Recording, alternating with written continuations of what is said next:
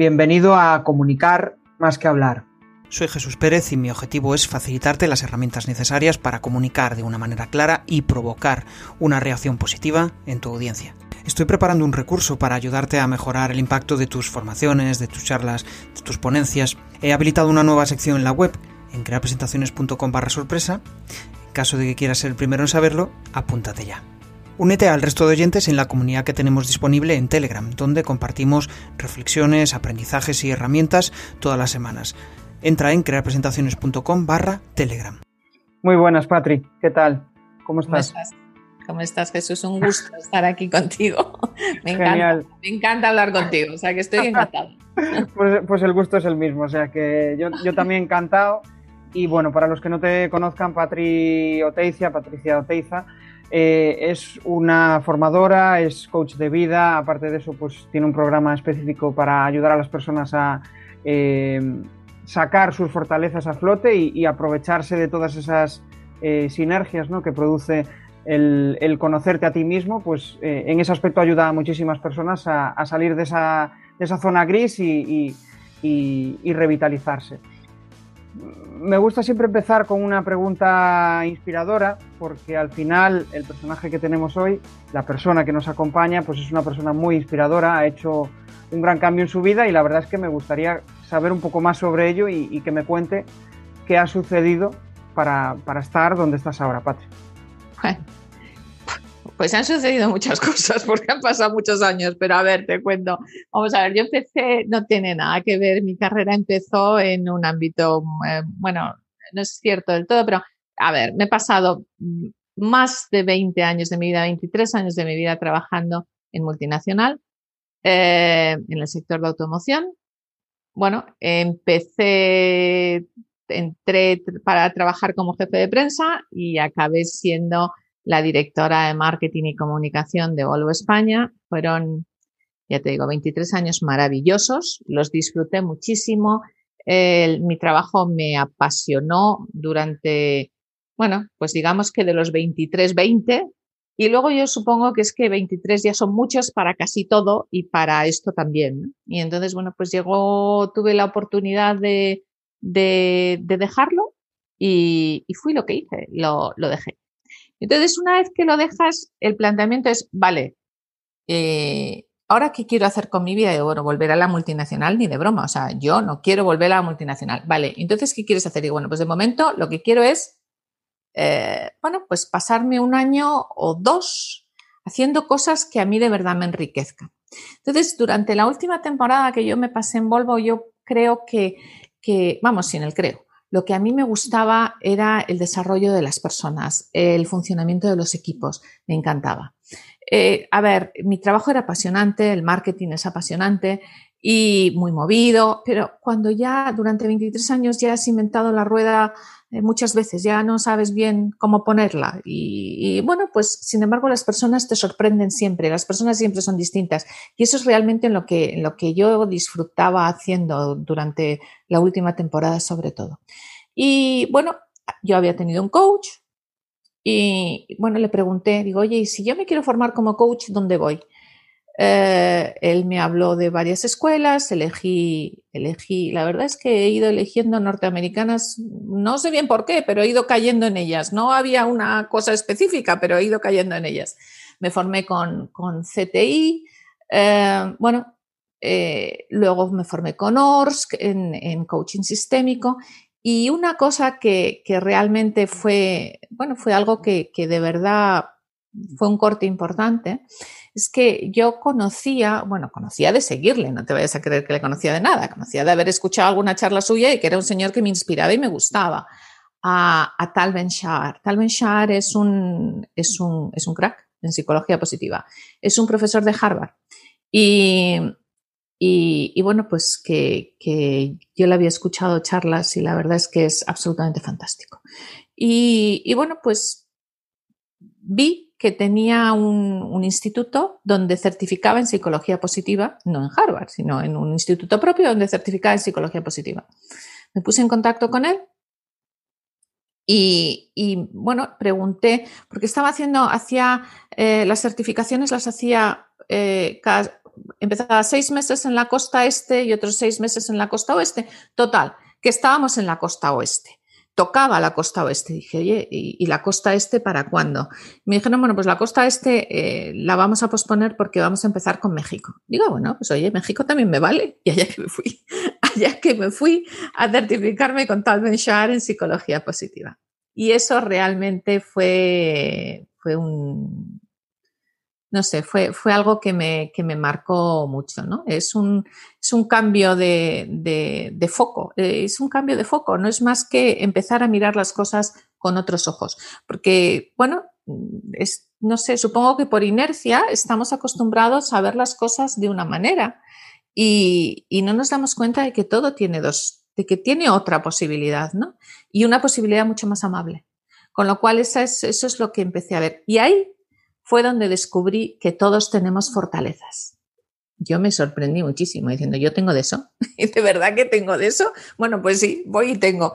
Y, quise saber más. Entonces, cuando acabé la certificación con este señor, que, fue un año, no me pasé el año entero allí, iba, iba y venía, pero bueno, me pasé, fueron viajes de, ir y venir, pero, pero, y el resto era online, claro, pero cuando, cuando acabé la psicología positiva quise saber más.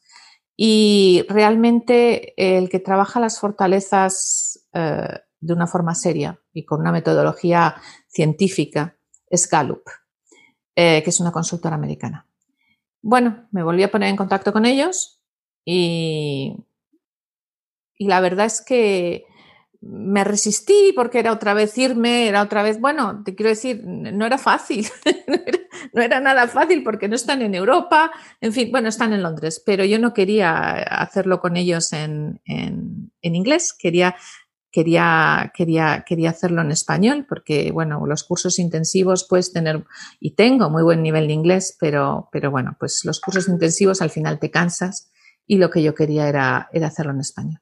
Y, en español lo hice. Y, bueno, pues realmente las fortalezas es algo que es a lo que ahora me dedico más, a descubrir las fortalezas de las personas, porque cuando sabes, es una cosa curiosa, primero, no sabemos en qué somos buenos, no lo sabemos, tenemos siempre el foco puesto en las cosas que no hacemos bien y realmente hacemos muchas más cosas bien que mal, porque tú imagínate, o sea, si tú te levantas por la mañana y hicieses, hicieses más cosas mal, es que, eh, bueno, pues, pues es que no estaríamos vivos. O sea, hacemos muchas más cosas bien que mal. Y, sin embargo no somos capaces de verlo, solo vemos las cosas que hacemos mal. Entonces, para mí el desarrollar, el saber cuáles son mis talentos y el ser capaz de desarrollarlos es algo que, encuentro, que encuentro muy rico y muy interesante y que te, te ayuda primero a un autoconocimiento tremendo y después a una subida de, tu, de la confianza en ti y a una subida de la autoestima tremenda. Da gusto escucharte, Patri. De hecho, me hace pensar mucho en, todo ese proceso, ¿no? Ese proceso de, cambio. En ese proceso de cambio, eh, en el cual pues, saliste de una multinacional y, pasaste, como quien dice, a, bueno, a la incertidumbre, ¿no? A pensar si emprender, si buscar otro negocio. ¿Cómo detectaste tus fortalezas para tirar hacia adelante? Pues mira, verás, yo no sabía que aquello eran fortalezas, ¿eh? porque ya te digo que yo no sabía ni que las tuviera, o sea, para empezar. Pero, pero realmente, bueno, pues hay, soy positiva y eso es así. Y, y bueno, pues el positivismo yo creo que es algo que, me ha empujado. Luego, otra, otra de mis fortalezas eh, es, el, es, es la conexión siempre pienso que las cosas tienen, y lo creo de verdad, que las cosas tienen, tienen poco de casualidad y mucho de causalidad. Entonces, bueno, pues, pues que, creo que, y luego creo que, todo pasa de alguna manera. A ver, hay una frase que, es de Tal Ben que a mí me gusta mucho, que es, no todo pasa para bien, pero tú puedes hacerlo mejor con lo que pasa. Y, yo creo que eso es así, o sea, las cosas van y pasan, no pasan ni, por lo, ni para lo bueno ni para lo malo, pasan, no son en general, van y pasan. Y tú con eso que pasa puedes, bueno, pues puedes hacer, puedes hacer cosas, ¿no? Es como, bueno, pues es esa, otra frase de si te dan limones, eh, si la vida te da limones, haz limonada, pues es algo así, ¿no? y bueno, yo siempre he sido muy positiva, he pensado que puedo y que y además me lo he demostrado durante toda mi vida que puedo y que, y que puedo, con lo cual dices, pues no vas a poder, pues podrás otra vez, ¿qué, qué, qué tontería es esta? Y efectivamente hay incertidumbre, hay miedo, hay susto.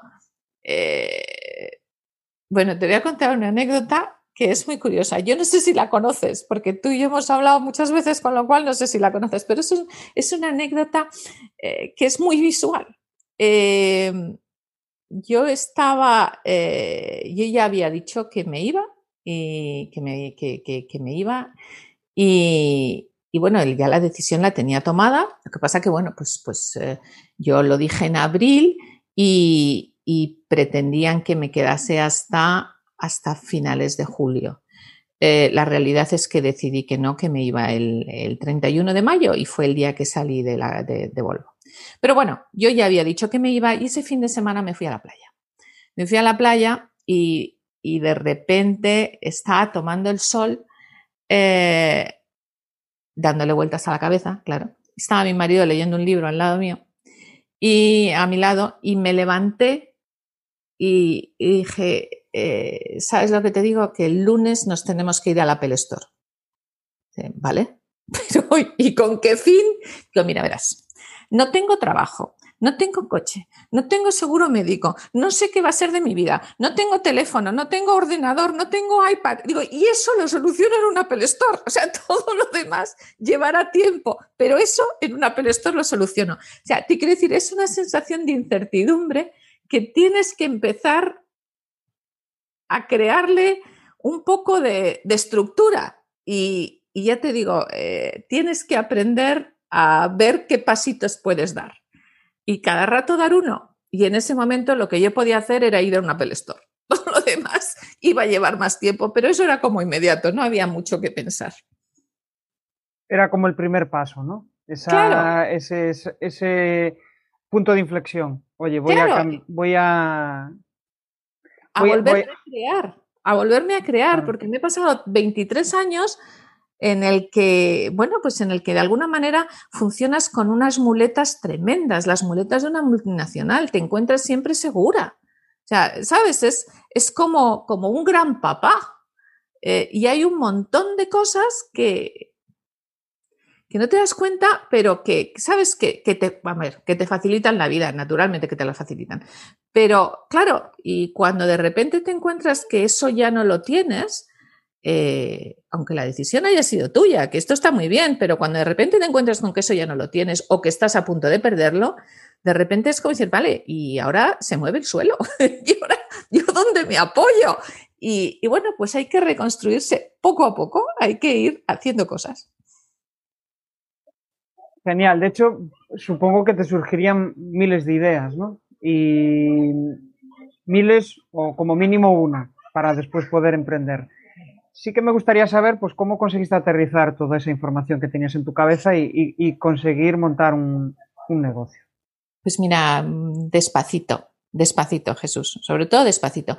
Lo primero que hice fue formarme. Para mí, eh, piensa que de repente estás empeñada, porque esto fue, estoy empeñada, o sea, es que no intenté otra cosa, es que estaba empeñada en que yo a la multinacional no volvía y hacer el trabajo que venía haciendo desde hacía, bueno, desde toda mi vida, tampoco lo iba a volver a hacer.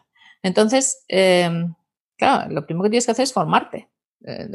es, que, es que eso es lo primero que hay que hacer, es que, es que, es que te falta todo. Y entonces, bueno, pues, pues ya te digo, la verdad es que lo que hice fue elegir, eh, bueno, pues las mejores escuelas que yo consideré que eran las mejores. No te voy a decir que fuesen las mejores porque igual hay mejores, no lo desconozco. Las que yo creía que eran las mejores, ¿no?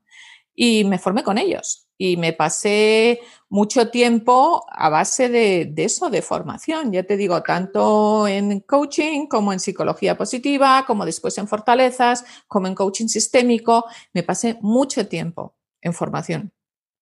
Y poco a poco, bueno, pues las cosas fueron tomando forma.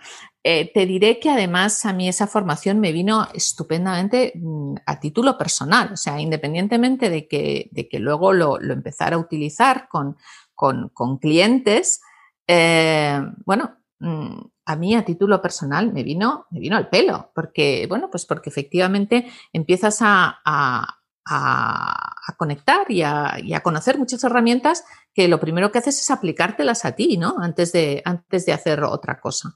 Y la verdad es que, bueno, pues fue, fue un descubrimiento, fue un descubrimiento, fue un descubrimiento de, otra Patricia que andaba por ahí escondida eh, debajo de un montón de, maletas y un montón de papeles, porque yo viajaba como el baúl de la Piquer, estaba más tiempo en Suecia que en España prácticamente. Entonces, bueno, pues, pues, pues ya te digo, había, me encontré con otra Patricia que andaba por ahí eh, y bueno, pues, pues la verdad es que la recuperé y me hizo mucha ilusión. Entiendo que ese reencuentro fue bestial. O sea, disfrutaste de él un, un montón, ¿no? y sigo disfrutando, sigo disfrutando. Mira, yo no sé si, a ver, yo no sé si, si esta Patricia, yo supongo que sí. O sea, yo no sé si esta Patricia que soy ahora habría podido llevar la vida que llevaba yo antes. No lo sé. O sea, de verdad, no, no, no lo sé. No lo sé. Desde luego era otra. Era otra. Era otra. Eh, eh, cuando la pregunta esa de, decir, ¿y qué le dirías al, que si pudieras volver, qué le dirías a la Patricia? Y dices, ¡puf! anda, primero, anda que no te he quedado, anda que no tienes que hacer cosas todavía, ¡puf! Y después, anda que no tienes que aprender, madre mía, ¿no? No, sé, no sé si esa, no, no, no sé si esta Patricia actual habría funcionado entonces, desde luego sé que la de entonces no habría funcionado ahora, esto lo tengo claro pero, pero mm, al revés no sé si habría, si habría sido mejor, si habría sido posible, no lo sé. Qué interesante, la verdad, eh, yo creo que cuando emprendes un negocio, ¿no? Escuchar a otras personas que han pasado por esa misma situación, pues eh, te hace reflexionar, te hace ver eh, que cada uno tenemos una forma de entender nuestra existencia, ¿no? Y a veces nuestro propósito o nuestros propósitos aunque son diferentes, casi todos convergen al, mismo destino, ¿no? esa realización personal. Hablas de formación y me pica la curiosidad en lo que te formas ahora mismo, en cuáles son tus, eh, tus formaciones de, cabecera, en lo que inviertes el tiempo. Te diré que ahora mismo el tiempo lo estoy perdiendo. Bueno, a ver, no lo pierdo en nada. O sea, el tiempo no lo pierdo en nada. Nada, nada, nada. Ni, de broma pierdo yo ya ni una mijita así de tiempo estoy dispuesta a perder. Pero bueno, lo que, ¿en, qué ocupo, ¿en qué ocupo mi tiempo? Te diré que ahora, aparte de seguir con las fortalezas que ya te digo que me apasionan y además es algo que nunca dejas de aprender, porque eh, unas fortalezas, todos tenemos, eh, bueno, todos tenemos vamos a decir que Gallup te identifica 34 fortalezas y tú ahí los tienes en talentos mayores, que son pues como 10, 12, 10, 15 primeros, talento soporte y talentos menores. Los talentos menores son los que no tienes y suelen ser pocos, suelen ser tres, cuatro, no son muchos, ¿no? Pero bueno, lo que yo te quiero decir es que los talentos mayores, que yo trabajo con 10, eh, ya te digo que hay más, que, que, todos tenemos más, pero 10 es como un corte razonable, ¿no? Entonces, eh, esos 10 talentos, eh, entre ellos se, se, se afectan unos a los otros, ¿no? Y entonces eso, eso, es, eso es un mundo, ¿no? Porque el ver cómo unos talentos afectan a los otros, es, eso, es, eso, es, bueno, eso es algo apasionante y, es un trabajo yo creo que, de por vida, ¿no? Ver de qué manera... Eh, porque claro, todos somos absolutamente distintos, ¿no? Tú fíjate que tengan las cinco primeras fortalezas que tú, en el mismo orden que tú, es uno entre 33 millones de personas. Así de únicos somos, uno entre 33 millones de personas. Y claro, ¿qué es lo que hace la diferencia? ¿Cómo cómo, cómo esos, esos eh, talentos se, se, bueno, se, se, juntan, ¿no? Cómo, cómo se están afectando los unos a los otros. Y eso es de toda la vida. Pero independientemente de eso, la verdad es que ahora mismo estoy en cosas mucho más prácticas, como es cómo se hacen los vídeos, cómo hago un podcast y con YouTube, ¿qué hago? Entonces, te quiero decir, estoy en cosas mucho más, bueno, pues eso, pues mucho más prácticas. ¿Y cómo se lleva ese proceso de cambiar de eh, quizá una parte más estratégica, ¿no? Donde al final pues tienes eh, personas que se encargan de la parte práctica y pasar tú ahora pues a la parte estratégica y la parte práctica. ¿Cómo, se Mira, el, otro día lo hablaba con un amigo y digo, tú no sabes, tú no sabes lo que echo de menos eh, alguien que, que, que, me eche una mano, ¿no? Porque, porque realmente, eh, quiero decir, son muchas cosas las que tienes en la cabeza y, y, y es que no llegas a todo, porque sobre todo cuando además, te quiero decir, cuando tienes que empezar a hacer cosas que no sabes hacer, ¿no? Entonces, claro, tienes, eso te lleva más tiempo mientras le vas cogiendo la rutina. Lo, que bueno, lo bueno de la historia es que, eh, que esto también viene del tema de las fortalezas, que es muy fácil darte cuenta o, o, que llegas muy rápido a la conclusión, oye, mira, yo no soy perfecta, yo no sirvo para todo. Entonces, empiezas a subcontratar las cosas que puedes. dices, bueno, pues esto, esto. Eh, y entonces empiezas a crearte un equipo, un equipo que no es tuyo, un equipo que está fuera, pero empiezas a, empezar a trabajar con gente que te puede echar una mano en algunas cosas, porque, porque, bueno, pues porque realmente el tiempo que pierdes eh, haciendo determinadas cosas es un tiempo que, que es poco productivo. Porque aunque eso que estás haciendo lo necesitas, realmente tú puedes ser mucho más productiva si de verdad estás haciendo lo que tienes que hacer. Y eso te lo está haciendo otra persona que lo va a hacer más rápido, lo va a hacer mejor y además no vas a estar utilizando un tiempo tuyo precioso en algo que, bueno, pues que, que, que, que no te está aportando tanto como te podría aportar otra cosa. Es curioso, de hecho me hace pensar un poco eh, en, por ejemplo, eh, cuando tengo en mente montar algo nuevo, ¿no? Pues imagínate un, podcast, ¿no? Y ves, vale, lo puedo hacer gratuito si hago este curso, aprendo esto, aprendo aquello, uso una herramienta X, pero de repente encuentras un servicio que igual por 10 euros al mes te resuelve toda la papeleta. Entonces, pues realmente a veces te lo piensas y dices, pero ¿para qué voy a dedicar? No es mi expertise, no es mi... Al final es de, delegar en un automatismo, en una página web que se encarga de todo el proceso, ¿no? Aunque hay personas detrás, obviamente, pero eh, hay que pensárselo y mucho, porque la idea de que el emprendedor tiene que hacerlo todo, sí, tiene que saber cómo funciona ese proceso, pero llegar tanto a la, a la parte práctica, ¿no? A la parte del currito que tiene que estar haciendo eso, me parece una exageración. Claro, y, te quiero decir que en el, a ver, que igual llega, hay un momento en el que no te queda otra, ¿no? Pero en el momento en que te queda otra, es que no es, no es utilizar tu, a ver, si lo haces por hobby, oye, bendito sea. O sea, a ver, si lo que estás haciendo es el podcast porque te apetece conocer la herramienta y te apetece ver cómo funciona y, y quieres aprender y lo disfrutas, oye, es perfecto. Ahora bien, si lo que quieres es utilizarlo o lo estás utilizando como una herramienta de tu trabajo y, bueno, es que, ¿sabes? Tú puedes ser mucho más, tu tiempo es mucho más productivo si lo dedicas a otra cosa. Y además, en esto, oye, como, como hobby está muy bien, pero volvemos a lo mismo, si no es una de tus fortalezas, hay gente que lo hace mucho mejor que tú, mucho más rápido que tú, y, y, y bueno, pues, pues es que eh, si puedes permitírtelo, claro, esto al final dices, bueno, son 10 euros, sí, pero son 10 euros. Entonces, eh, si puedes permitírtelo, vamos, ¿dónde va a parar? O sea, es que ¿dónde va a parar? Sí, sí, sí, sin lugar a dudas. De hecho, bueno, pues eh, esto me hace pensar en una, en una reflexión que compartió conmigo Isabel Iglesias, que me decía, ¿cuál, cuál es tu precio hora? Vale, si tu precio hora es superior al precio hora del, del otro servicio, pues la decisión es más fácil, ¿no? Claro. Si, si, realmente eh, puedes permitírtelo, adelante, ¿no? Porque ahorrar por ahorrar, sin un objetivo, pues a veces pierde, pierde sentido. Pero es que además no ahorras. Jesús, no ahorras, porque dices, bueno, es que aunque calcules tu precio hora, pero es que lo que no puedes es pretender que tus horas, o sea, no vas a, tú no vas a utilizar las mismas horas que una persona que ya sabe hacerlo.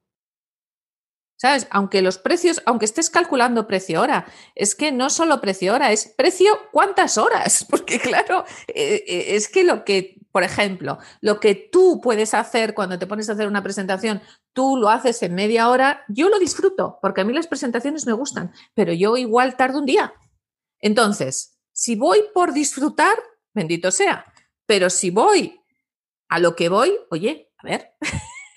no es más coherente que yo dedique ese día, porque no es esa media hora que tú tardas, no, no, no, tú tardas media hora, yo día y medio. O sea, que yo dedique ese tiempo a hacer algo que, que me resulte, bueno, pues que, que, que, que, sea más, más productivo que pasarme un día y medio haciendo una presentación, cuando te puedo decir, Jesús, oye, te paso cosas y tú te arreglas. Sí. De hecho, yo creo que em, eh, conforme vas evolucionando en tu emprendimiento, vas, vas descubriendo y, bueno, te vas ayudando de gente en el camino que, que aprendes a hacer foco. Que yo creo que eso es quizá lo más importante, ¿no? Porque cuando llegas de una empresa por cuenta ajena, siempre tienes eh, bueno, a papá empresa, ¿no? Que, te dice el camino que tienes que seguir, pero eh, cuando estás solo, pues el camino lo, defines tú. Y al final, pues tienes abiertos muchos frentes. Y conforme vas haciendo foco, eh, al final acabas encontrando ese, ese camino, ¿no? Y yo creo que cuanto más foco hacemos, más inspiramos a los que tenemos a nuestro, a nuestro lado. Y de, de inspiración quería hacerte esta, la siguiente pregunta, porque eh, me parece muy curioso saber cómo, eh, como profesionales, conseguimos inspirar a nuestros clientes, a nuestros alumnos. Tú tienes los dos y me gustaría saber cómo consigues hacerlo, los clientes y los alumnos. ¿Cómo los inspiras? Mira, yo creo que, yo creo que no es una cosa u otra. O sea, yo creo que, a, las personas las inspiramos, por lo menos yo. Entonces, yo creo que es importante eh, para, para, inspirar a alguien, si es que lo inspiro, tiene que ser desde, desde quién soy yo, ¿no? Luego, te quiero decir, quién soy yo, que, que es, efectivamente, es quién es Patricia.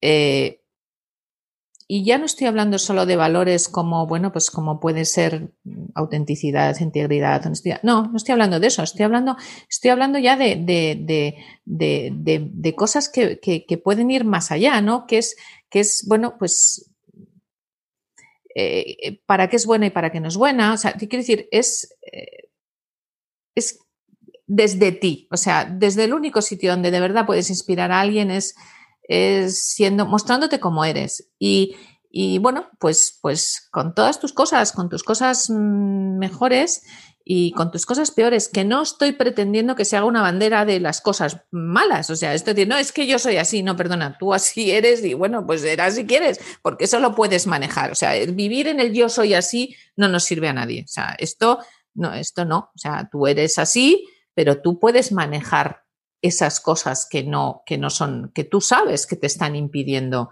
avanzar, ¿no? y, pero, pero sí mostrarte, eh, bueno, pues, pues como eres, ¿no? Y, yo creo que eso es lo único que puedo, que puedes, eh, que puede inspirar. Luego, naturalmente, pues inspira la calidad de tu trabajo, naturalmente. Pero eso, eso inspira, eso es, decir, no creo que sea nada distinto de, de, los demás. Pues la calidad de tu trabajo, la cercanía, tu forma de ser, tu forma de actuar, eh, bueno, quién eres. Eso es lo que, lo que, lo que de verdad creo que es lo que nos inspira a todos, ¿eh? No, no. Ajá. Esto me hace pensar en, bueno, esa reflexión de quién eres, ¿no? Mm, me da la impresión de, que en general a la sociedad nos cuesta eh, mostrar quién somos, ¿no? Em, no sé si hay personas que les cuesta menos, a personas que les cuesta más. ¿Qué me puede reflexionar sobre esto? Sobre la dificultad de mostrarnos tal como somos. Mira, yo creo que el primer problema de demostrarnos cómo somos es que no sabemos cómo somos. Ese es el punto uno. O sea, aunque tú te quieras mostrar cómo eres, no sabes cómo eres. O sea, tú, a ver, eh, uno de los grandes, de los, o de los primeros miedos que todos tenemos es el miedo a no ser suficientes. Es un miedo que nos viene desde, desde niños, desde pequeñitos. El miedo a que tenemos que hacer algo o ser de una determinada manera para que para que la gente nos haga caso. O sea, mm, tenemos que, hacer una gracia para que nos cojan en brazos. O sea, tenemos que hacer algo. Eh, eh, por sí solo es como que, como que no somos suficientes. Entonces, eh, ese tengo que ser, pues bueno, eso mira, esto es que está todo unido y me voy a las fortalezas, pero es que está todo muy unido. Entonces, eso, eso es algo que aprendemos desde pequeñitos, ¿no? Tú, lo aprendes desde, desde pequeñín. Y otro sitio donde nos lo enseñan muchísimo es en el, es en el colegio, que refuerzan ese pensamiento de no eres suficiente. Es, eh, y, en tu casa, tú, imagínate, tú llegas a, tu casa con las notas y tienes un suspenso y dos sobresalientes, tres bienes. Si ese suspenso no es una de las asignaturas Marías, de esas fáciles, eh, ¿cuál es el tema de conversación de esa noche? Que en todas las casas se habla del suspenso. ¿Y qué pasa con el resto? Bueno, pues de los bienes y de los notables ni hablamos. Del de los sobresalientes, si es que ha habido uno o dos, eh, igual dos minutitos. pero el resto del tiempo estamos cargando las cintas en el suspenso. ¿Qué conseguimos con esto? Volver a poner el foco en lo que no tenemos. No somos suficientes. Lo que yo sé que es eso en lo que he tenido un sobresaliente, no le importa a nadie, porque si mis padres no le han hecho ni caso, será que es que no es importante. Ahora, lo importante es eso que no sé hacer. Y ahí es donde, donde donde va durante años y años nuestra dirección a lo que no sabemos hacer. Entonces, cuando tú me dices, ¿y por qué no nos mostramos como somos? Porque no lo sabemos, porque desde pequeñitos sabemos lo que no hacemos bien, pero no sabemos quiénes somos. O sea, sabemos lo que no somos, esto lo tenemos claro, pero ¿quién somos? Empezamos a ponernos una capa encima de otra y, realmente nos perdemos la pista.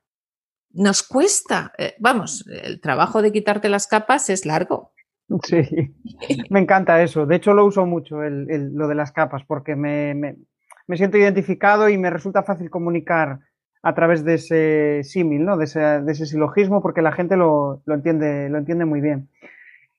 Poco a poco vamos conociendo un poco más de Patri, pero sí que me gustaría dar un pequeño salto y aprovecharme de que has sido directora de comunicación de Volvo para extraer aprendizajes útiles para mí y para la audiencia. Em, me gustaría preguntarte que de todo ese aprendizaje que has tenido como directora de comunicación, ¿cuáles son las principales utilidades que le sacas ahora mismo en tu día a día?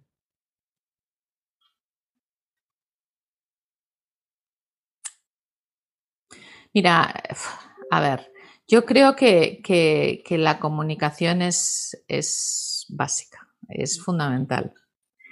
Entonces, eh, ¿qué es lo que esto, qué es lo que me han dado tantos años? Bueno, pues me ha dado tablas, me ha dado estar delante de cámaras, me ha dado estar delante de mucha gente, me ha dado bueno, la, posibilidad de, defender propuestas, no a clientes, porque no era mi trabajo, pero sí, sí, sí, sí he tenido que defender propuestas.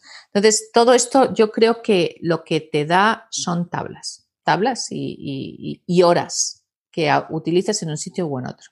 Luego, es cierto que utilizo muchas herramientas, por ejemplo, las presentaciones, las utilizo y las sigo utilizando. Luego tengo, si quieres, un, no sé, una idea de, o un sentimiento de, la estética determinado. No te digo que sea el mejor, te digo que es uno, que, que a mí me ha servido y me sigue sirviendo. Entonces, que tengo un sentido de la creatividad también, que también me sirve, que naturalmente hay gente muchísimo más creativa que yo, ¿dónde va a parar? Pero lo que, lo que tengo o lo que, ¿sabes? Ese bagaje que te viene, que viene contigo, también lo estoy aplicando. Escribo, escribo, eh, no escribo grandes cosas, pero sí escribo en el blog, sí escribo en LinkedIn, sí escribo post, sí escribo tal. Bueno, pues eso es algo que también he tenido que, ¿sabes? Que también viene de allí. Eh, y luego viene naturalmente la idea, que esa es la básica, de que lo que hay que hacer es eh, tener primero al cliente absolutamente en el centro y darle lo que él quiere. Eso, eso, es, eso es básico. O sea, el, qué es lo que quiere y cómo, oh, cómo, cómo, se lo, cómo se lo puedo presentar, pero siempre partiendo de qué quiere él porque si no, no tenemos cuáles son sus necesidades, cuáles son sus dolores, cuáles son sus sustos, cuáles son y qué, qué tengo yo que le puede curar esas cosas. O que le puede ayudar, vamos a decir curar, ¿no? Pero por lo menos ayudar con esas cosas. Y eso, el tener el, foco en el cliente es algo que también me traigo de, desde, bueno, pues de toda la trayectoria. ¿no? Qué bueno. De hecho, pues em, estoy pensando en, bueno, el foco del cliente, pero em, quizá mentalmente veo más diferencias entre un cliente de una multinacional y tu cliente propio. Pero lo que quiero preguntarte es todo lo contrario. ¿Qué similitudes hay entre tu cliente anterior y tu cliente Mira, yo creo, yo creo, yo te digo, mi cliente, yo no trataba directamente, vamos a ver, no trataba directamente con el cliente, sí trataba directamente con el cliente, pero yo no trataba, yo no tenía una relación comercial con el cliente, pongámoslo así. Entonces, pero, eh, pero sí creaba eh, bueno, pues las estrategias necesarias para, para, para, acercarse el que se tenía que acercar a ese cliente, que ya te digo que no era yo. Pero entonces, eh, lo, lo, que, lo que, lo, eh, a ver, el cliente, todos los clientes necesitan algo. Si es tu cliente, necesita algo que tú tienes. Entonces, en eso son todos iguales. O sea, tú le vas a dar algo que él necesita. Y desde ese punto son todos iguales. Si tú no le estás cubriendo una necesidad determinada, olvídate, no va a ser cliente tuyo nunca. Con lo cual, eh, eso sí lo tienen en común. Tú estás cubriendo una necesidad determinada. Eh, luego puede haber muchas más cosas, como son marca, como son, vale, todo lo que tú quieras. Pero eh, la realidad es que lo que tú le estás ofreciendo es algo que va a cubrirle una necesidad. Porque si no la tiene, no va a ser tu cliente. Es tontería. Con lo cual, eso yo creo que es algo común en todos, independientemente de lo que vendas. Genial. Mm, hablas de comunicar, hablas de eh, ser tú mismo. ¿Qué relación hay entre un buen comunicador y un buen autoconocimiento? Pues mira, ¿qué, te puedo decir? Yo creo que, que, a ver, yo creo que hay que comunicar desde quién eres, creo. Pero luego hay muy buenos comunicadores y gente fantástica que es muy buena comunicadora y que, y que tiene un guion. Entonces, igual esto que te estoy diciendo no es tan cierto, porque si a ti te dan un guion y tú eres capaz de comunicarlo, eh, de una forma creíble, eres un estupendo comunicador. Y ahí no hay nada de piel, ahí no hay nada de ti. Pero bueno, si no nos vamos a esos casos, yo creo que para comunicar bien tienes que comunicar siendo tú, ¿no? Tienes que, tienes que ser tan natural como tú eres y, no forzar el discurso. Si puedes aprender, naturalmente todos podemos aprender, puedes aprender, bueno, la comunicación. Me encanta una frase de un, de un amigo nuestro que yo creo que tú también conoces, que es Manuel Valverde, que es la comunicación es sistémica y es cierto, es sistémica. Es mente, es cuerpo, es voz, es bueno, son gestos, es, es, hay muchas cosas que afectan a la comunicación y muchas de esas se pueden aprender, muchísimas de esas se pueden aprender, pero, pero yo creo que se nota cuando los mensajes son sinceros o son reales y cuando no lo son. Es cierto, es cierto. De hecho, yo creo que uno de los principales aspectos que, que nos fijamos cuando vemos a alguien es eh, verificar si es creíble o no. Es inconscientemente, no, no, lo sé por qué, me gustaría saberlo, pero como que estamos validando a nuestro interlocutor, ¿no? Si realmente controla sobre un tema, si realmente está siendo sincero. Me parece una, una reflexión interesante y, y, y, la verdad me gustaría dar un pequeño salto de la comunicación hacia las presentaciones, ¿no? Que como tú me has bien, como tú me has bien dicho, como tú me, me bien has dicho, bueno, como me... Como te he dicho.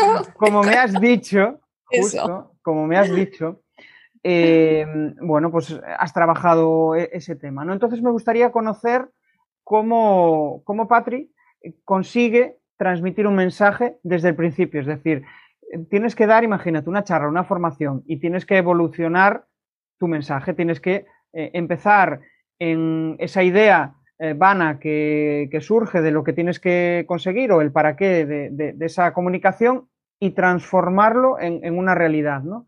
Entonces, ¿cómo, ¿cómo, va ese proceso para ti? ¿Cómo tienes un método o lo haces eh, de forma mm, improvisada? ¿Cómo, ¿Cómo es todo eso?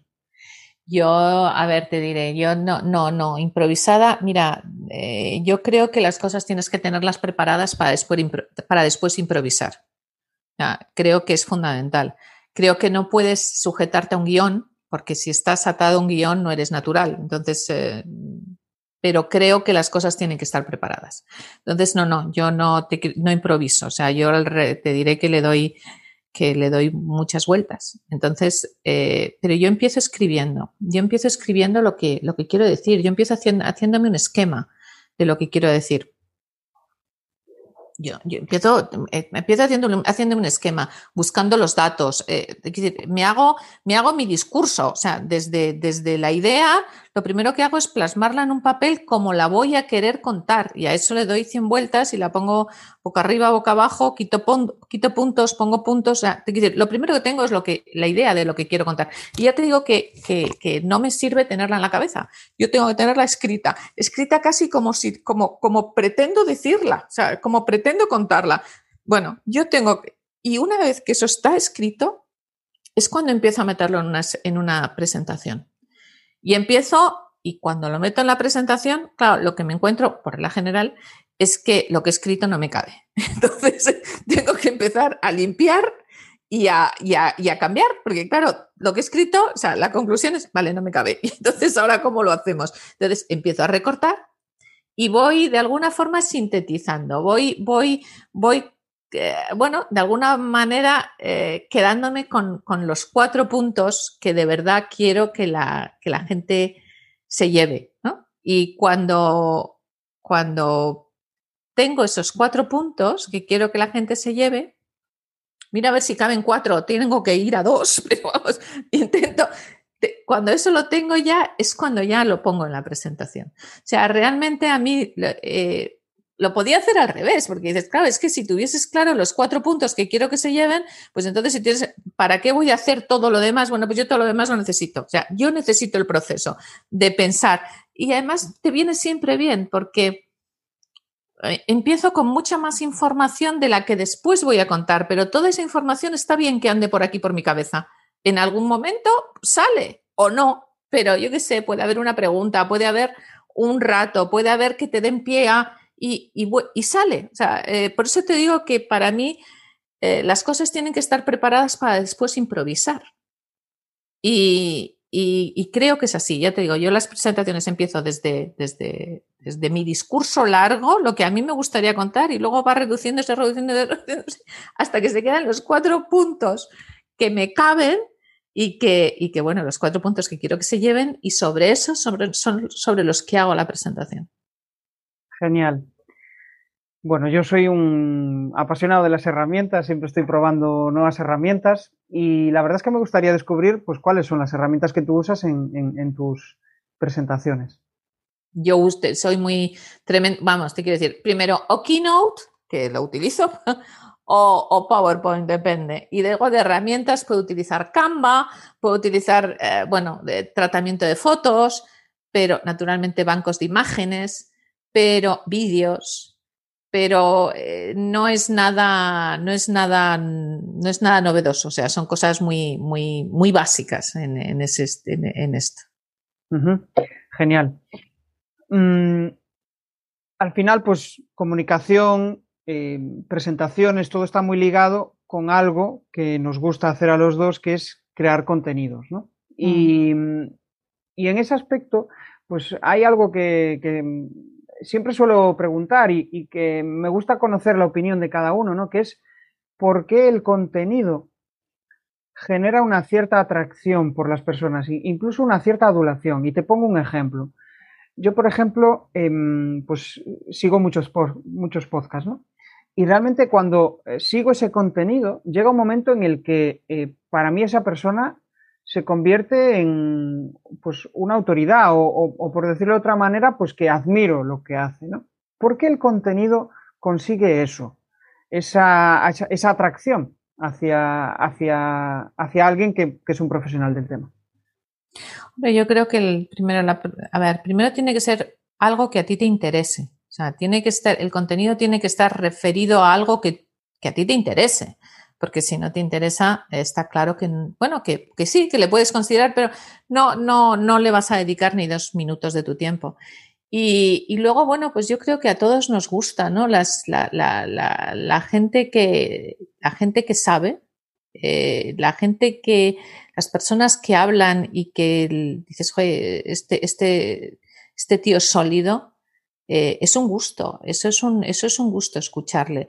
Que le das autoridad, sí, se la, se la acabas dando. Aparte de todo, piensa una cosa, que cuando escuchas un podcast o ves vídeos, porque son las dos cosas, eh, probablemente cuando escribes no, porque, a ver, la escritura está, es como más distante, pero cuando de alguna forma es tu voz o, en un vídeo tienen tu imagen, la verdad es que se crea una relación, ¿no? Y, si lo que está diciendo te resuena, te parece, te parece, claro, piensa que lo que, te, lo que está diciendo esa persona a ti te tiene que resonar, o sea, tienes que, tiene, tu cabeza tiene que, tiene que pensar que, primero que te interesa y segundo que es correcto. Porque puede ser que, te interese, pero a la primera digas, esto, esto que está diciendo es que eh, no me suena nada, o sea, me parece, un, me parece que no puede ser verdad. Igual lo es, pero tú ya lo has descartado porque tu cabeza ya de entrada lo ha negado, ¿no? Pero, pero yo creo que yo creo que es eso, es decir, bueno, es que es, está, su mensaje está resonando con lo, conmigo, está resonando con lo que yo pienso y me está aportando más información que me está enriqueciendo. Y eso es lo que hace que te enganches a, alguien y que, que, te guste escucharle y que, te, que le des autoridad. Y dices, joder, de este tema sabe.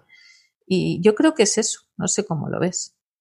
Sí, la verdad es que coincido contigo. Yo para mí es como, pues eh, al final estás en un momento en el que estás comiendo y estás eh, escuchando un podcast o viendo un vídeo de esa persona y al final pues como que se acaba generando una relación de, de amistad virtual, aunque no sea eh, bidireccional, ¿no? Simplemente tú estás ahí en modo pasivo. Claro, pero, eso, mm. fíjate tú, fíjate tú qué cosa, eso lo, incluso en, en, LinkedIn, que los dos pasamos horas en LinkedIn, incluso en LinkedIn, eh, hay determinadas personas que no conoces, con los que te une una sensación, te voy a decir de amistad, porque no es el caso, pero eh, has hecho un vínculo con ellos, ¿sabes? Ha empezado una relación absolutamente virtual, pero no te son indiferentes. Algo ha pasado, no le conoces de nada, tienes la foto y poco más, pero algo ha habido con esa persona que te ha hecho conectar. Es cierto. Y LinkedIn yo creo que es una herramienta bestial. O sea, yo nunca tuve tantos compañeros virtuales como desde que uso LinkedIn a nivel profesional, ¿no? Y, al final yo creo que eh, cuando tienes una estrategia clara, ¿no? Y, realmente, eh, pues, defines ese camino eh, pensando en, pues, quiero conectar con personas con mis valores, yo creo que al final es como que resulta más fácil, ¿no? A veces, mm. pues, igual encontrar en tu ciudad personas con tus mismos valores, pues igual hay tres, cuatro, no lo sé, un porcentaje. Mm. Pero igual en el online, y si realmente lo muestras en tu perfil, al final, pues es más fácil quizás, quizás establecer ese tipo de relaciones, ¿no? Sí, y además yo creo que lo, que yo también estoy de acuerdo contigo, yo que me he creado una comunidad virtual, bueno, no tan virtual, porque por ejemplo tú eres parte de mi comunidad virtual y no eres tan, eres virtual porque efectivamente te conozco a través de una pantalla, pero vamos que ya hemos hablado muchas veces, con lo cual ya no puedes decir es tan virtual, ¿no? Y, y, hay, y, así, eh, quiero decir, me ha pasado con, con, con mucha, con, con mucha gente, ¿no? Entonces, es una comunidad en la que además te apoyas, porque si no sabes hacer algo es, oye, ¿y esto? oye, ¿esto? ¿Quién sabe hacer esto? Oye, tienes tu... Entonces, te quiero decir que realmente, y, bueno, pues, pues sí, pues, pues esa comunidad se... Y además yo creo que es muy rica, porque de repente eh, te haces un núcleo de gente, que de personas que sabes que que te pueden ayudar en un momento determinado y a las que tú estás dispuesto a ayudar en cuanto, en cuanto, en cuanto te lo pidan, ¿no? Y realmente se hace un, se hace un círculo curioso, es una relación curiosa. Sí, para mí es algo nuevo y eh, me recuerda un poco pues cuando estaba en la universidad y veía esos típicos foros donde preguntas, eh, pues yo qué sé, ¿cómo se hace para montar una página web? Y la gente te respondía, ¿no? Y al final te, te ahorraba horas de búsqueda en Google. Claro. Y, pero era desde el anonimato, ¿no? La mayoría de los foros era desde el anonimato porque ser visible, pues, era complejo, ¿no? Pero es que ahora lo hacemos desde la visibilidad, siendo visibles. Y a mí eso me parece increíble, ¿no? Con, con, con la cantidad de, de miedo ¿no? que da exponerse en redes y mostrarte y simplemente el mero hecho de mostrar tu foto o cómo eres, pues eh, ya es mostrarte vulnerable, ¿no? Y, y me parece... Sí. Estoy completamente de acuerdo contigo. Yo me acuerdo con, con cuando tuve que grabar el primer vídeo, bueno, bueno, bueno. La vuelta que le sigo dando vueltas a los vídeos, no te vayas a creer que esto fácil no me resulta. O sea, sí me resulta hablarlo contigo, pero el ponerme delante de una pantalla a contar ah, algo, bueno, le doy vueltas y lo repito, y esto no me gusta como lo he dicho, y aquí no sé qué, bueno, bueno, le doy vueltas tarde un triunfo. Pero te quiero decir, el, la primera vez que, le das al, al subir el vídeo y le das a publicar, es como, te da como miedo. Y dices, bueno, ¿y ahora qué va a pasar? ¿Esto estallará? Bueno, pues no pasa nada, realmente. Pasar, pasar, no pasa nada. Y, pero que son un montón de barreras las que tienes que ir, eh, las que tienes que ir venciendo, ¿no? Y, y eso, es, eso, es, eso es curioso. La, barrera de la, la esta, el miedo a mostrarte, ¿no? Y fíjate tú, esto tiene que ver con lo que tú decías antes de que me traigo de un sitio para otro, ¿no? Yo, yo, yo a ver, yo me he mostrado muchísimo, porque te quiero decir, no te queda más remedio. Al final, eh, bueno, pues, pues, pues, eh, bueno, pues al final eres un poco la cara de una compañía, ¿no? Y entonces, bueno, pues, pues, pues estás y tiene, pero es completamente distinto el tener, el que tú seas la cara de una compañía a que seas tu propia cara. Sea, esto, esto parece una idiotez, pero no lo es. O sea, es distinto que yo esté hablando de Patricia a que esté hablando de, bueno, pues de una compañía mm, de peso reconocida. Estamos hablando de dos cosas distintas. Y eso, eso da un poco de susto. A mí, bueno, a mí me ha aterrado. Mm. A mí lo que me ayuda en ese aspecto es eh, pensar que hay el Jesús profesional y, el Jesús, eh, bueno, de casa, ¿no? Entonces, aunque los dos son el mismo, quizá esa, esa diferencia, ¿no? Puede dar quizá una, apagar ciertos miedos, porque eh, no es lo mismo mostrar cierta, ciertos temas personales que, mostrar temas profesionales. Y es como, vale, aquí está la marca, que soy yo, y esto es lo que quiero mostrar de mí, y, el otro es pues el, Jesús de, casa con sus zapatillas y su, su camiseta ¿no? de andar por casa. Mm, sí, sí, yo mm. creo que eso a mí por lo menos me, me ayudó. Y de hecho, mm, pues al final, pensando en todo este contenido, ¿no? Eh, el vídeo, eh, el contenido escrito, eh, me gustaría saber qué te aporta a ti y, por qué lo haces. ¿Qué es lo que, lo que te, vamos, los beneficios que te aporta en tu día a día? Mira, yo soy, a ver, quiero decir, yo soy una absoluta convencida de que lo que yo de lo que yo comunico es bueno. O sea, soy una absoluta convencida.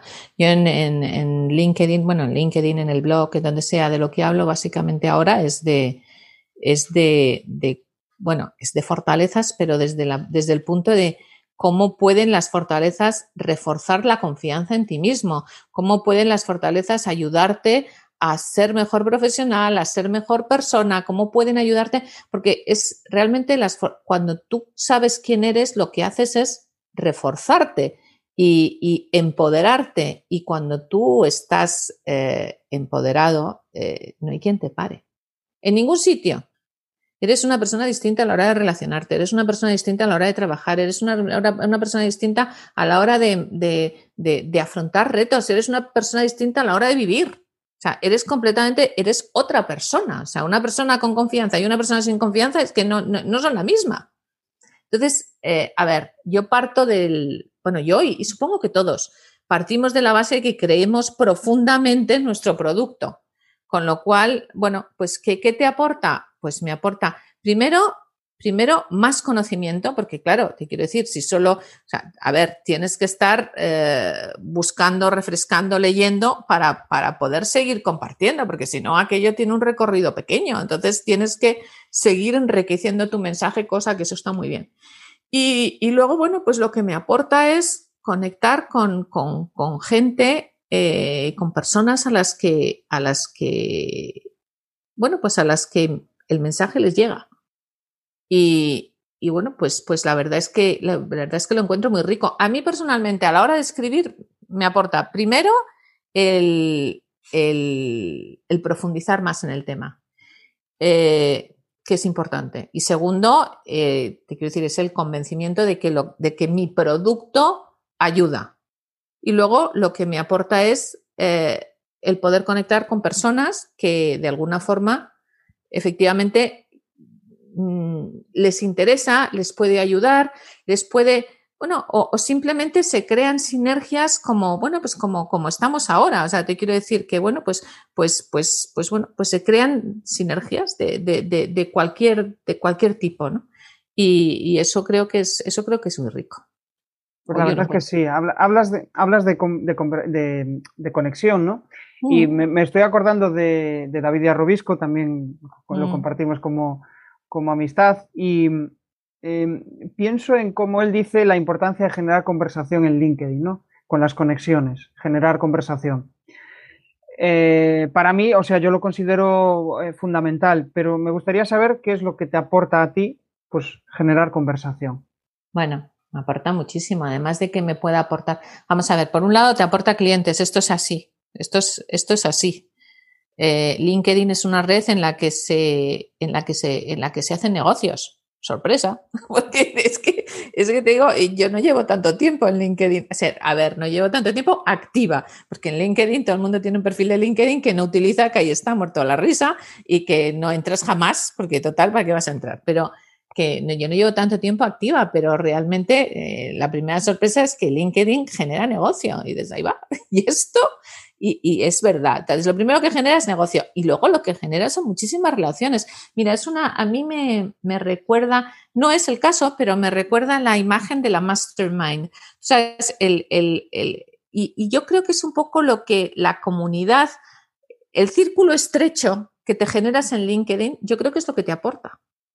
Ese, ese círculo estrecho, no, no, no la cantidad de gente a la que puedes llegar, sino el círculo estrecho en el que te apoyas, en el que preguntas, en el que, con los que tenemos esa, un poco de relación, una relación un poco más estrecha, es, ese, es esa sensación de mastermind, ¿no? De decir, bueno, no estoy sola, está, estoy rodeada, porque es que, bueno, pues lo has dicho tú antes, la vida del, del autónomo que está trabajando él solo es muy dura. Es muy dura porque no porque sea dura, que, que vale, eh, vale, pero eso no lo vamos a llorar. Yo encuentro que es dura la, la sensación de, de, no compartir, de, ¿sabes? Y, y, eso yo creo que de alguna manera pues tienes con quién poder compartir y a quién poder preguntar, oye, ¿y esto cómo lo haces? ¿Y esto cómo no sé qué? ¿Y esto cómo lo ves? Y, yo qué sé, ¿Y, esto cómo pensáis que funciona? Y es una sensación de, pues eso, de un grupo de gente que de repente están juntos y, se ayudan. Yo encuentro que es muy rico. Sí, sí, de hecho esto me hace pensar en, en la importancia de las figuras de los networkers o personas que ponen eh, en común a, personas con, sus mismos intereses, como puede ser David, por ejemplo. Al final, a través de, su comunidad, lo que hace es, hay personas que están en LinkedIn que probablemente tienen los mismos valores, pero es que él los, pone en un punto y, al final cada uno puede compartir sus, sus intereses, puede salir sinergias, como, como nuestro caso, ¿no? que al final salimos de, ahí. Entonces, para mí, figuras pues, como Cipri Quintas, que, que, al final lo único que busca es conectar personas con mismos intereses, me parece una figura increíble. No sé qué, qué sí, Sí, sí, eso es, eso es fantástico. Yo te diré que para los que no somos muy sociables, que es mi caso, yo no soy una persona sociable, soy una, porque no lo soy.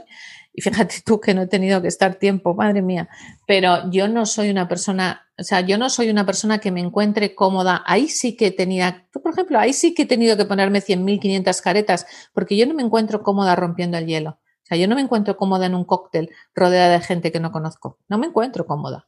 Entonces, eh, pero entonces yo creo que LinkedIn, eh, LinkedIn y cualquier plataforma digital, vamos a hablar de LinkedIn, de red, porque estamos hablando de LinkedIn, pero cualquier red, yo creo que eso es una, te ofrece, te ofrece un, una barrera. O sea, no estás tan expuesto como si estuviésemos todos en un cóctel tomándonos un, ¿sabes? Tomándonos una copa o en un este. No estás tan expuesto, no, no estás tan, tan, tan, no estás tan próximo. Entonces tienes un, un poco de, de separación. Y, y, yo creo que eso también, eh, que eso también ayuda. O sea, a gente como yo, te vuelvo a decir, que no soy, que no soy tan sociable como para encontrarme cómoda con un montón de gente eh, que no conozco, eh, a mí esto me ayuda, me ayuda muchísimo. Genial, sí, coincido plenamente contigo. Y bueno, como ya llevamos un buen rato hablando, eh, quiero ya ir enfocando hacia, hacia, nuestra, hasta el final de nuestra conversación, ¿no? Y, hay algunas cuestiones que eh, me gustaría eh, comentar contigo para, para finalizar y, de forma muy breve. Simplemente me gustaría saber lo que tú consideras que tiene que tener un contenido para ser atractivo. Mira, yo soy muy visual y creo que además, o sea, a ver, tiene que tener, tiene que ser interesante. A ver, tiene que ser interesante para alguien, tiene que aportar algo. Está claro que no le va a gustar a todo el mundo. Esto es evidente. Eh, esto partemos de ahí porque nada le gusta a todo el mundo, pero habrá quien le guste. Con lo cual, tiene que ser un contenido que aporte algo a alguien. Eso es punto, punto uno. Tiene que ser un contenido preparado para la gente a la que le vas a aportar, o sea, para, para, esta persona a la que tú consideras que le vas a aportar. No, no es un contenido para que tú te luzcas, es un contenido para que atraiga, enganche a esa persona a la que tú le puedes aportar. Eh, eso por una parte. Y luego ya te digo, yo soy muy visual, entonces yo creo que es importante que lo que lo acompañes de, de, de una imagen un poco sorprendente, de un vídeo, bueno, te quiero decir, que, que, vaya bien acompañado de una presentación, de un PowerPoint, de un PPT, algo que vaya, que vaya bien acompañado, que, porque, porque para mí es importante. Yo si es solo texto, texto, eh, a ver, le presto mucha menos atención que si es una, porque lo primero que me llama la atención es la imagen y luego ya eh, sigo, ¿sabes? Pero yo me paro me paro o bien porque conozco a la persona y digo, a ver qué ha puesto hoy, o si no me paro por imagen, que me llama la atención y digo, a ver, ¿qué es lo que hay aquí? Sí, sí, coincido contigo. Yo también soy de soy más visual y necesito siempre acompañarlo con imágenes. Pero a veces esto me hace pensar que a veces eh, tengo, tengo leído artículos simplemente porque sé que esa persona escribe muy bien, ¿no? Pero pero ya tengo que saberlo con anticipación, si no, obviamente no me capta la atención. Pero a veces es que hay, hay textos que solo con, con el la primera línea ya, ya me cautiva y digo, a ver, a ver, ¿qué me, está qué me va a contar? ¿no? Y, y yo creo que eh, justo la parte visual para captar la atención y, y, y el texto para, eh, bueno, pues seguir aprendiendo sobre, Claro, efectivamente hay, hay titulares fantásticos, o sea, los titulares, hay titulares, aunque, te quiero decir, a ver, claro, esto es lo de siempre. Lo primero que te llama la atención, lo que primero que a mí me llama la atención es la imagen, porque es con la que me paro, siempre que no conozca a la persona. Entonces estamos hablando de otra cosa, pero si no, me para la imagen o me para el, el luego me para otra cosa que me para, un titular que me sorprenda. Y, y luego ya leo, ¿sabes? Pero, y ya si, si me engancha la lectura, pues es posible que cuando ya vea otra vez esa foto de esa persona, ya no necesite hacer todo el proceso, ya le veo y digo, voy a leer, a ver qué hay, pero, pero que realmente tengo que pasar por ese, me tiene que coger la atención y lo primero, ya te digo, lo primero es, lo primero es la foto, la foto, el vídeo, algo, porque es lo más grande, con lo cual es lo que más veo, el titular también y luego el contenido. Ajá, genial. Bueno, em, hablas de contenido, hablas de herramientas y me gustaría retomar ese tema de una forma muy, muy breve, porque hablabas de herramientas de presentaciones y eh, me gustaría saber cuáles son las herramientas que usas en tu día a día, pues a nivel productividad o a nivel de email marketing eh, o a nivel de eh, pues, creación de contenido, por ejemplo. ¿Hay alguna herramienta que consideras fundamental o, no eres tanto de, ese tipo de herramientas? A ver, no, yo te digo qué es, qué es lo que utilizo que no es en el día a día pero yo utilizo eh, o MailChimp o MailerLite para, bueno, pues para landing pages y para, para, mm, para emails y para, bueno, una u otra. La verdad es que una u otra. Tienen sus ventajas, la una y la otra. Y luego, eso es básicamente, y luego Canva lo utilizo día sí, día también, porque Canva, Canva, Canva, ¿qué, ¿qué, haríamos sin Canva? Dios mío, ¿qué haríamos sin Canva? Porque es que, es que lo utilizo, ese sí que lo utilizo día sí día también.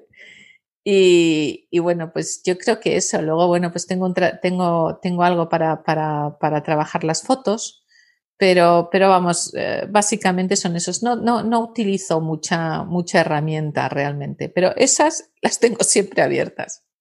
Genial. Bueno, pues ya para finalizar, Patri, em, me gustaría que te pusieras en la piel de un formador, un profesional que mm, pues ya tiene cierta experiencia en, en, trabajo presencial, pero quiere dar el salto al online. Entonces, pues quiere empezar a generar su contenido, quiere empezar a generar sus formaciones. ¿Qué primer paso le, recomendarías a esa persona? Pues mira, que lo primero que tiene que hacer efectivamente es, bueno, a ver, si ya tiene los cursos, eh, lo primero que tiene que hacer es adaptar. Lo primero que tiene que hacer es atreverse. Esto es fácil. O sea, son un montón de cosas, pero son un montón de cosas nuevas pero primero ni son tan difíciles y luego siempre eh, las puede contratar. O sea, esto ni son tan. Hay plataformas gratuitas casi para todo. Y las plataformas, si tienes que pagarlas, tampoco son, son tan caras, ¿no? Entonces, realmente, yo lo que, lo que le diría es que, que, que bueno, pues que, que, es que además es que yo creo que el online ha venido a quedarse. Es más, estaba viniendo, pero, pero este año de, encierro que, hemos vivido lo que ha hecho es acelerarlo, bueno, ha acelerado los tiempos una barbaridad. Entonces, esto que estaba viniendo y que todos sabíamos que venía, eh, de repente, ¡pum!, se nos ha caído encima. Y claro, nos ha pillado un poco como, ¿y, ahora qué hago? ¿no? Pero, pero bueno, mm, ha venido a quedarse, con lo cual yo estoy convencida que ha venido a quedarse, que, que, que bueno, que, que se recuperará eh, la normalidad, pero, pero el online se queda.